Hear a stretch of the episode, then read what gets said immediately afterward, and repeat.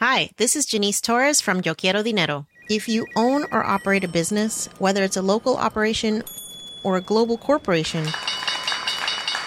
partnering with Bank of America could be your smartest move.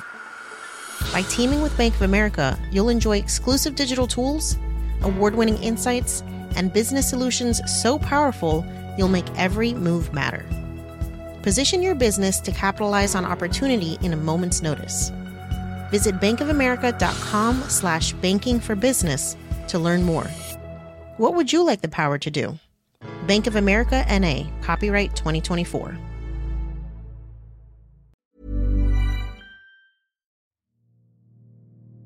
Pick up the smartphone closest to you. Chances are it's packed with state of the art sensors that users of the brick like phones at the turn of the millennium could only dream of. Accelerometers tell your phone how quickly you're walking. Magnetometers make sure that you're travelling in the right direction. Artificial intelligence software instructs your camera what is and isn't a face and who it's looking at. These sort of sensors aren't just revolutionising civilian life, though. All of those sensors are producing a wealth of data.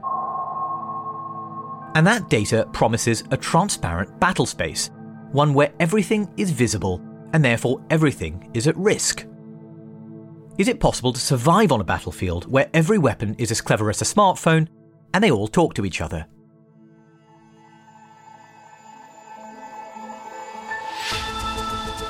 Hello, and welcome to Babbage from The Economist, our weekly podcast on technology and science. I'm Shashank Joshi, The Economist defense editor.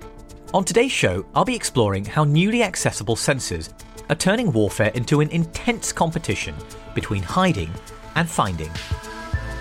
The ability to link sensors to commanders to weapon systems over the last 20 to 30 years has profoundly changed this battle of signatures. I'll examine the tech enabling new ways of seeing through clouds and foliage. This is just going to revolutionize the way we study our planet. And how the ancient military art of concealment and deception might be updated for the digital age. I would say decoys become your only way of hiding because you're heading to a world where everything can be seen.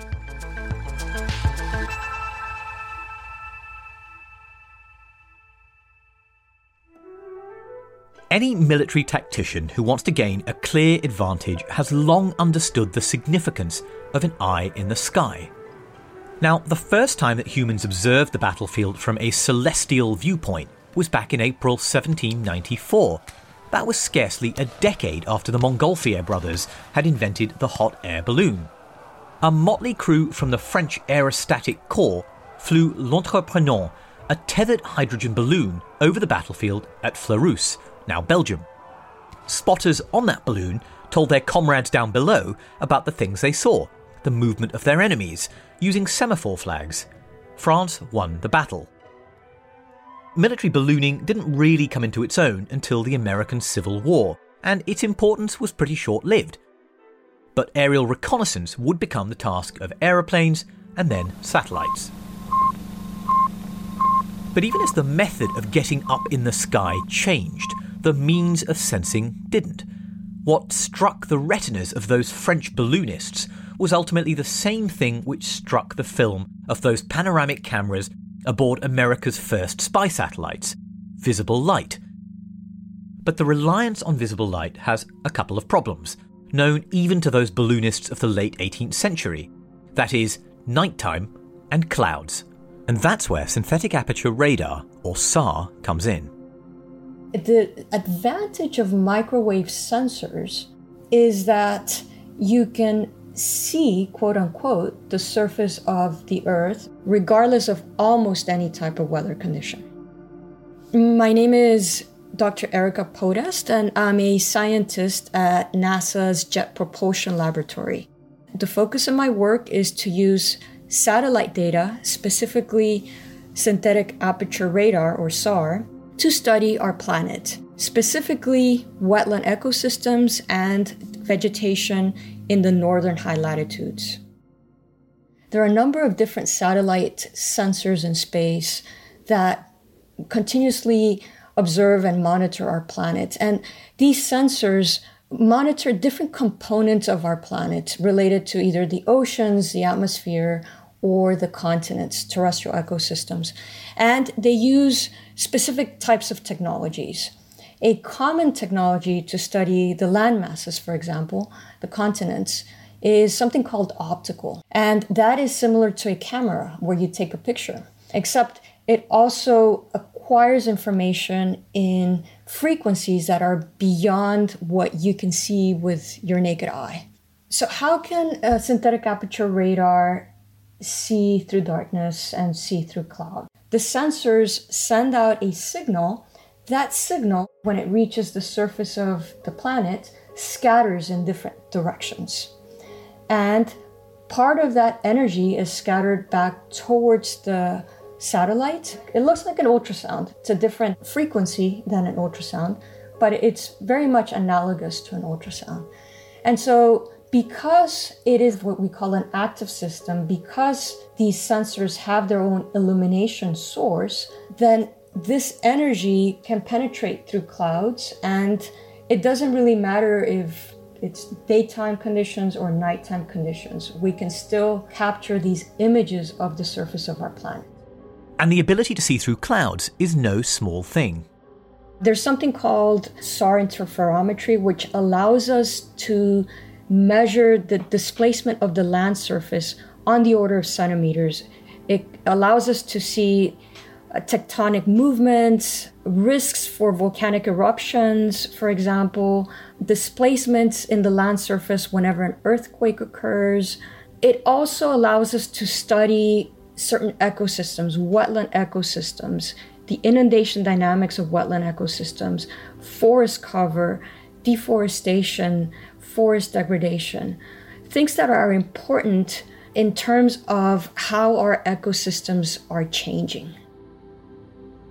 I think as more data is becoming available, this community of users will continue to grow. And this is just going to revolutionize the way we study our planet because it really does allow us to continuously monitor our planet. Unsurprisingly, the technology has uses beyond just understanding the climate. We literally monitor entire countries or entire continents on a weekly basis. Adam Maher is CEO and co founder of Ursa. That's a startup based in Ithaca. His company uses satellite pictures for business intelligence. It was here, in the Galwan Valley, where on the evening of June 15th, soldiers from India and China engaged in a deadly battle. This is Ursa monitoring Indian and Chinese forces along their disputed border. When we see a change of interest, yeah, we can really use that to then say, there's another sensor that we want to work with to go and you know take a deeper look. That's how we partner and work with this whole ecosystem. We'll say, okay, cool, we saw a change at a facility, and we have a whole system that says, hey, this flags a change. Is this interesting? If it is, you know, a couple hours later, we can have another sensor queued up, tasked, and bring something high resolution and really get a really interesting view as to what was going on there. The best example of this is uh, Ursa's work with circular oil storage tanks. Basically, they look at every oil storage tank on the planet every day. Jack O'Connor is a former official at the CIA's National Photographic Interpretation Center. He knows more than most about how to see things from space. They have algorithms that will essentially, uh, these are called floating roof oil tanks. The roof drops when the tank is empty and it comes up towards the top when the tank is full. Mm-hmm. And they measure the depth of the roof on every tank and have really brought a lot of granularity to the petroleum distribution market. So for certain questions and certain objects, ships, shipping containers, rail cars, vehicles, the algorithms do very well. Now, these are civilian and business applications, but the technology has uses for soldiers and spooks as well. If you're in a professional intelligence agency, now you have additional sources and you can check the orbits to see do they give me coverage at times when I can't get it otherwise? And do they give me coverage of places that I couldn't previously get before? The ability to see through poor weather day or night lends itself particularly well to tracking things that are changing over time. The perfect target is a military build-up like the one underway just now on the Russia Ukraine border. Now, the imagery might not be good enough to identify a specific tank, but it is good enough to count the number of them. And there are some even more creative applications than that. My favorite is, and it's uh, again North Korea, it's the issue of subsidence where they measured the fact that where they were doing most of their underground testing is altering the geology of the mountain. And they believe that they may have had sort of an internal collapse in one of their test sites. And that's the kind of thing where the SAR with some high powered computer remote sensing, that's the kind of subtlety that you can't get with electro optical. And that's one of the things that also has changed it because you now can get such frequent coverage from all the commercial sensors that it's easy to track change over time. So not only do you spot the change, but you can go back and discover when it started. The ability to picture any site on Earth, regardless of the weather, also allows militaries to create an archive that they can go back and check after the fact. Having lots of satellite images at relatively low prices is useful for another reason as well it helps fuel the machine learning algorithms that have powered lots of recent advances in artificial intelligence. They consume lots of well structured data to learn how to recognize all sorts of things. Here's Adam Maher again. For a single customer, we may be monitoring over 20,000 facilities on a weekly basis. And if you were like to do that in the, you know, in like I would call a traditional method a few years ago, I mean, that, that would have been hundreds of analysts going through that imagery. And, you know, so if but today, you know, it's less than a full-time job for one person to monitor over 20,000 sites. Persistent surveillance systems can stare at any spot on Earth continuously. It's a bit like the scene with the T Rex in Jurassic Park. Keep absolutely still. This vision's based on movement. If you move, the dinosaur will eat you the ability to link sensors to commanders to weapon systems over the last 20 to 30 years has profoundly changed this battle of signatures. Mick Ryan, until recently, was head of Australia's Defence College. He's also the author of a new book called War Transformed. He knows firsthand how important it is to manage your signature. That is, the telltale signs that show sensors what you are and where you are. It's also changed our conception of time on the battlefield because it's sped up the time between when you see something, when you report it, and when it's attacked. You know, I think the Ukrainian operations with the Russians, you knew that if there was a UAV overhead in 10 minutes, there was going to be a fire mission coming down on you. That was the benchmark I used as a brigade commander. It was like, if we think we've been spotted, we have 10 minutes, and if we're not gone, we're dead. The ability to use radar and all sorts of other sensors to track moving objects from space and from the air in real time is getting closer and closer. There are very few places, if any, on the surface of the Earth that are now free from such potential surveillance. But below the surface of the seas is another story. Our founder likes to tell a story of when we served on submarines you could put your coffee cup on the sonar computer to keep your coffee warm. That's how much heat those legacy computers put out. Big cabinets with lots of electrical current running through them. Ken Perry served in the US Navy as the captain of a nuclear missile submarine. Since then, sonar, the method for using sound to navigate or detect other vessels, has become a lot slimmer. People find it hard to get their arms around the fact that we're operating a towed passive acoustic sonar array with autonomous digital signal processing and rapid communications on just a handful of watts. Persistent ocean sensing, classifying, and reporting, all using much less wattage than the light bulb here in my office.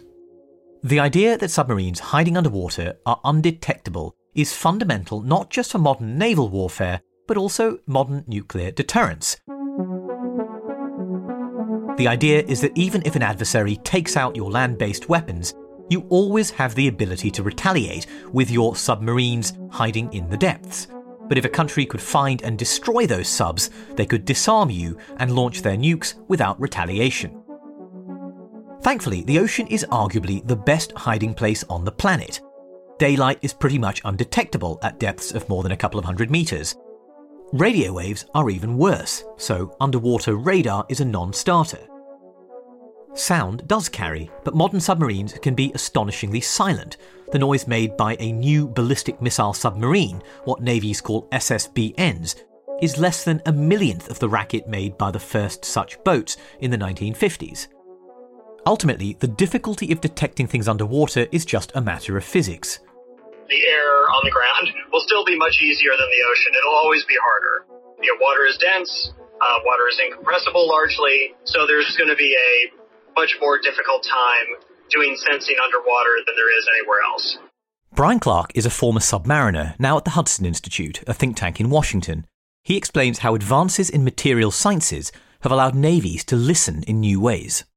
We have transitioned to a new generation of vector sensors that are much more sensitive to sound waves. So you kind of used to be more or less a piezoelectric cell or you're kind of like a microphone. So essentially, you know, the, you know, old style acoustic hydrophones worked kind of like a microphone. You know, they were relatively sensitive, but you had, they had to be relatively large and they need a lot of electricity. So these newer sensors use different materials that allow them to essentially be a solid state detector that flexes from a slight flex in the material due to the incoming sound wave, a change in the voltage that could be easily measured by the line array and then turned into a signal. These vector sensors are kind of the new direction that we're going to. So basically, it's a detection of the change in the positioning of this line array generates a signal that's much more sensitive than your traditional hydrophone.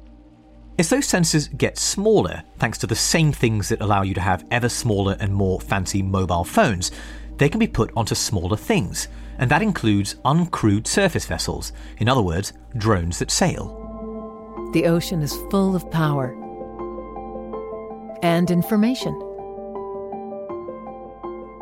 The Wave Glider is designed to capture both. The Wave Glider is a small, wedge shaped sea drone. It was first developed to listen to humpback whales, and its ability to carry all sorts of sensors slowly through the seas has seen them put to all kinds of uses by researchers and navies alike. In 2016, wave gliders were reportedly used to detect and track a Royal Navy diesel submarine in an exercise. Ken Perry, who you heard from earlier, is now vice president of Thayer Mahan. That's a Connecticut based firm which builds maritime surveillance platforms. In other words, ships that spot things at sea. I work for a company that does this and does it very well, including significant success with the U.S. Navy in improving performance with our unmanned systems deployed out in the middle of the ocean. The fact is, small unmanned systems with acoustic arrays are quite capable of very relevant anti submarine warfare performance against real targets, high end warships. Only those types of systems, low power, affordable, scalable, can be produced and managed in a way that will give you broad area coverage at acceptable cost. These systems can provide surveillance coverage over a million square miles at a fraction of the cost of a single frigate or submarine, and do it in a way where the risk of those operations is markedly lower than the risk of putting a crewed submarine or a crewed frigate or maritime patrol aircraft in that environment. The idea is that you might eventually have an ocean full of sensors listening out for submarines all the time. DARPA, which is the Pentagon agency charged with thinking blue sky thoughts, is working on something it calls an Ocean of Things project, that would contain thousands of low cost floats that drift as a distributed sensor network. The idea is that these armadas of prowling hydrophones are constantly sharing what they hear with ships on the surface, drones in the sky, and other sensors, creating a big oceanic surveillance dragnet for what navies call anti submarine warfare, or ASW. First of all, these systems right now are very small systems. A ship of any size, seriously, would likely not even know it hit one of these systems. And we found that, generally speaking, if one of our systems gets real close to an ocean going ship, the bow wave of the ship usually pushes these small systems right out of the way. So, if you've got lots of sensors and you fill the ocean with them, you'll catch submarines, right? Not necessarily. The problem is that the ocean is enormous, and even millions of sensors wouldn't fill it. The way round that historically has been to catch submarines as they pass through choke points. Since the 1980s, America and its allies have relied on something called the Fixed Distributed System, FDS. That is a big chain of passive acoustic sensors tethered to the ocean floor, floating at just the right depth to pick out submarine noises moving above them, connected together by fiber optic cables. So the passive acoustic approach to ASW, which heretofore has proven to be the only one that is in any way efficient, and certainly the only one that would work against nuclear submarines. Owen Cote is a submarine expert at MIT. He says that these sort of passive arrays, focused on choke points they can't cover entire oceans, are for now the only really effective method of detecting the quietest submarines. That approach is, is the only way to deal with nuclear submarines, no matter how loud they are, right? Because they can just run around ships that are using active sonar. They can get behind them. Um, they can do all kinds of things. They can use their speed and their, their endurance underwater to, to defeat that approach. But systems like FDS have their limits. Drones can talk to each other with radio waves. Underwater sensors can't. They could use acoustic modems, which are slow and unwieldy. Or they have to be linked by cables. And the problem is that cables can be cut. What that means is that geography matters a great deal. In the Atlantic, America was able to lay its underwater sonar nets across incredibly deep water and have the cables come up sharply right onto Allied soil in the British Isles. Other countries are not so lucky. China can deploy, could if they wanted to, deploy similar arrays in those same choke points. But to do that, they'd have to lay fiber cable all the way across the South China Sea or the East China Sea at depths at which anything that you do fishing anything like that, you could be cutting those cables constantly. So, when it comes to hiding and finding submarines, it's not just about the technology you have, it's also about the geography you're blessed or cursed with. Navies fight over the seabed they have, not the ones they would like. And what that means is that some will find it easier to keep their submarines hidden than others. Coming up after the break, how to deceive an AI with a well placed twig or a flat pack tank.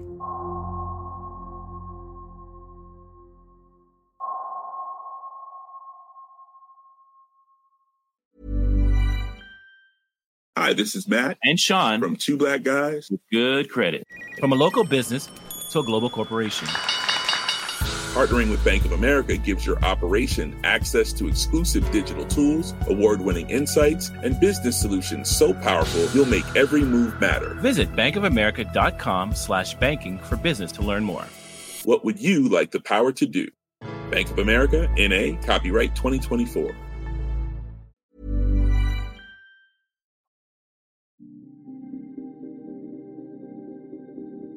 One way to defeat sensors is to blow them up, or blow up the thing carrying them, like a drone. But there are more sophisticated and refined ways of hiding. One of them is deception. That can involve hiding what is real, using camouflage, or it can involve showing the sensor something fake, like a decoy. I would say decoys become your only way of hiding because you're heading to a world where everything can be seen. Dr. Benjamin Jensen teaches at American University in Washington, D.C., and he's an expert on military innovation. He told me that the profusion of sensors is creating a flood of data that can be incredibly useful, but you can also drown in it.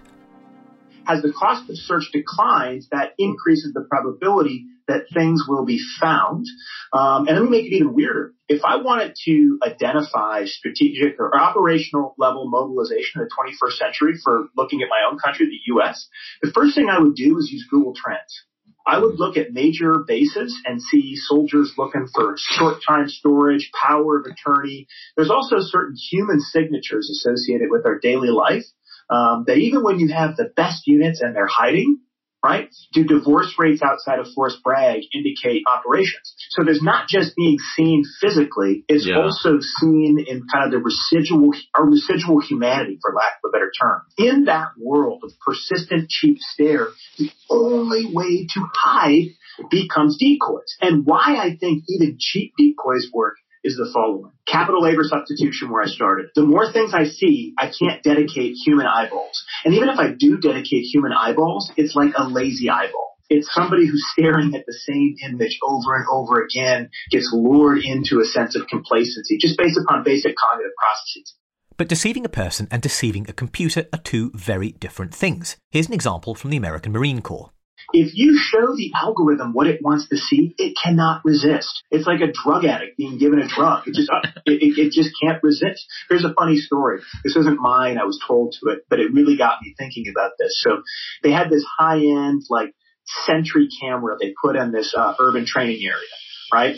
And the idea was that it would use basic image recognition algorithms to detect when someone was trying to sneak up on it.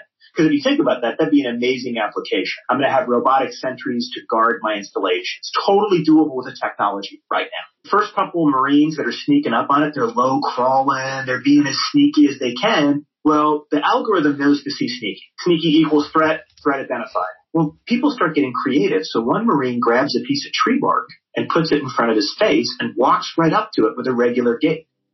Well, bark, bark equals tree, tree is not threat.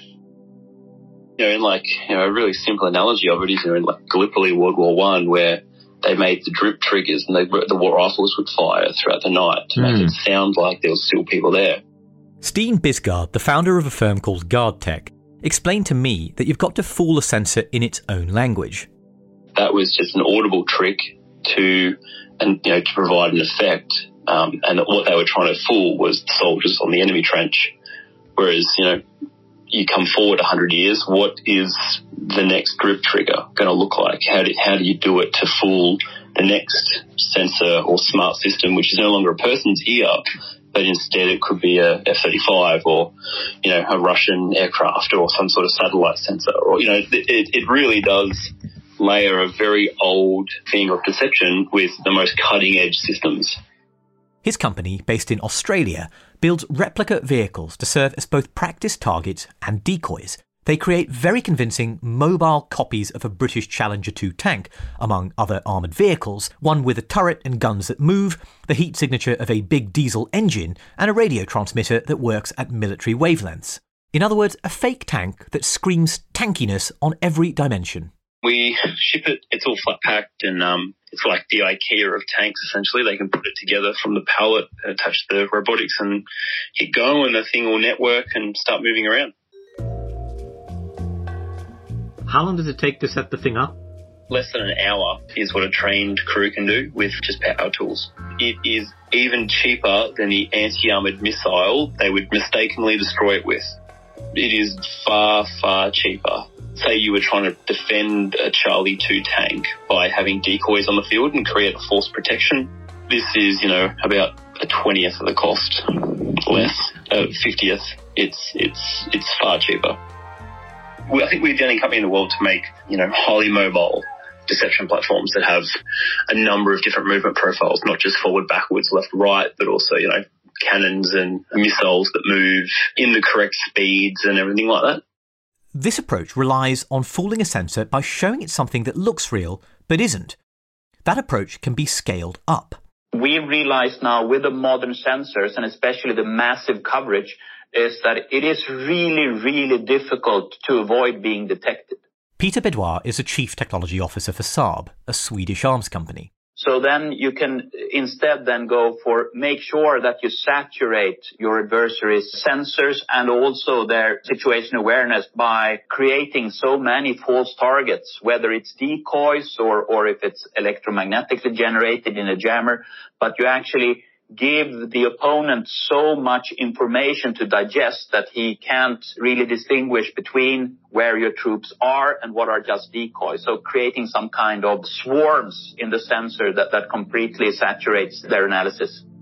Forcing a system to look harder at more things will lead it to make more mistakes. Stretch it far enough, and it could even collapse, as a poorly configured internet server does when hackers mount a denial of service attack by bombarding it with traffic. If you introduce thousands of false targets into radar, you will completely saturate not only the radar, but the entire command and control system. What we do is normally, I mean, you, you listen to, to the sensor or radar emissions and then you use different kinds of techniques to retransmit or spoof. This can be done uh, with uh, really sophisticated jammer pods, for instance, and then you can have techniques where you actually try to hide from a radar point of view, you can create a comparison to the optical range. You can actually say that you hide more or less in, in a fog or something. You can create electromagnetic fog, which makes it possible for you to hide an aircraft, for instance. If a sensor looks at a decoy long enough and closely enough, it may not be fooled forever. But if it can be fooled for just long enough, that may be all that matters. The problem is that AIs and their masters learn. In time, they'll rumble hacks like this. But the basics of concealment and deception can all be updated for the digital age. The idea of a military panopticon, an all seeing system, is still some way away. There's no reason to believe that the Earth's surface is transparent. I've seen no evidence of covered and concealed units getting slaughtered by modern technology, really ever. Certainly not in recent warfare either. Stephen Biddle of Columbia University is an expert on military affairs. He's skeptical that the sensor revolution is as dramatic a transformation as some people claim. According to Mr. Biddle, over the past 30 years, cover and concealment, along with good old fashioned tactics like that, have routinely allowed forces facing even American precision weapons to avoid major casualties. He thinks that defenders can and will adapt. My working hypothesis is that we're headed towards a rediscovery of close combat because the kinds of air delivered or missile delivered that are descending you from you from the sky, threats to tanks, are increasingly vulnerable. Whereas 120 millimeter armor piercing fin stabilized discarding sabot is essentially impossible to shoot down. There's going to be an increasing divide between those whose casualty rates go up a little and those whose casualty rates go up a lot. Which is another way of saying the importance of covering concealment is going up, not down. But as sensors get better, more numerous, better connected, finding that terrain to conceal yourself in is going to become harder. Here's Ben Jensen again.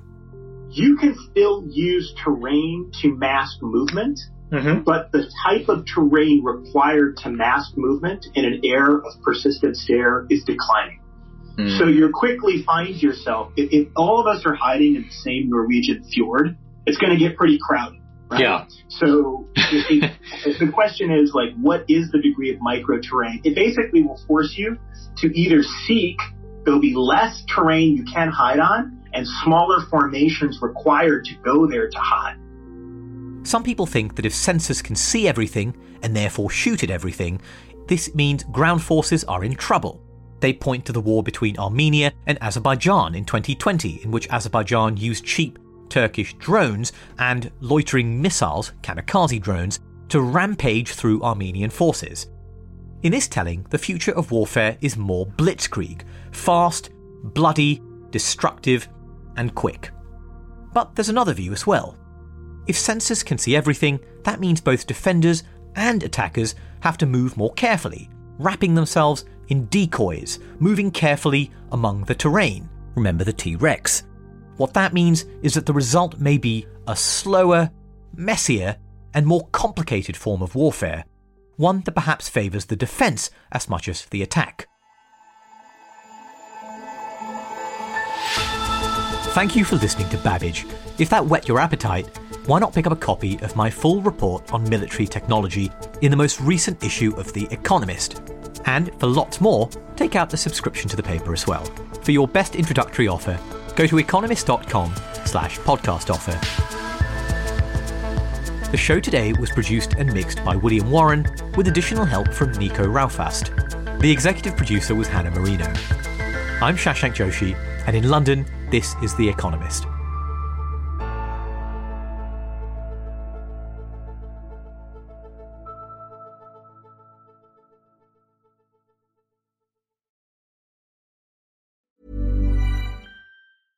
Selling a little or a lot? Shopify helps you do your thing however you cha-ching. Shopify is the global commerce platform that helps you sell at every stage of your business. From the launch your online shop stage to the first real life store stage, all the way to the did we just hit a million orders stage. Shopify is there to help you grow. Shopify helps you turn browsers into buyers with the internet's best converting checkout. 36% better on average compared to other leading commerce platforms because businesses that grow grow with Shopify. Get a $1 per month trial period at shopify.com/work. shopify.com/work.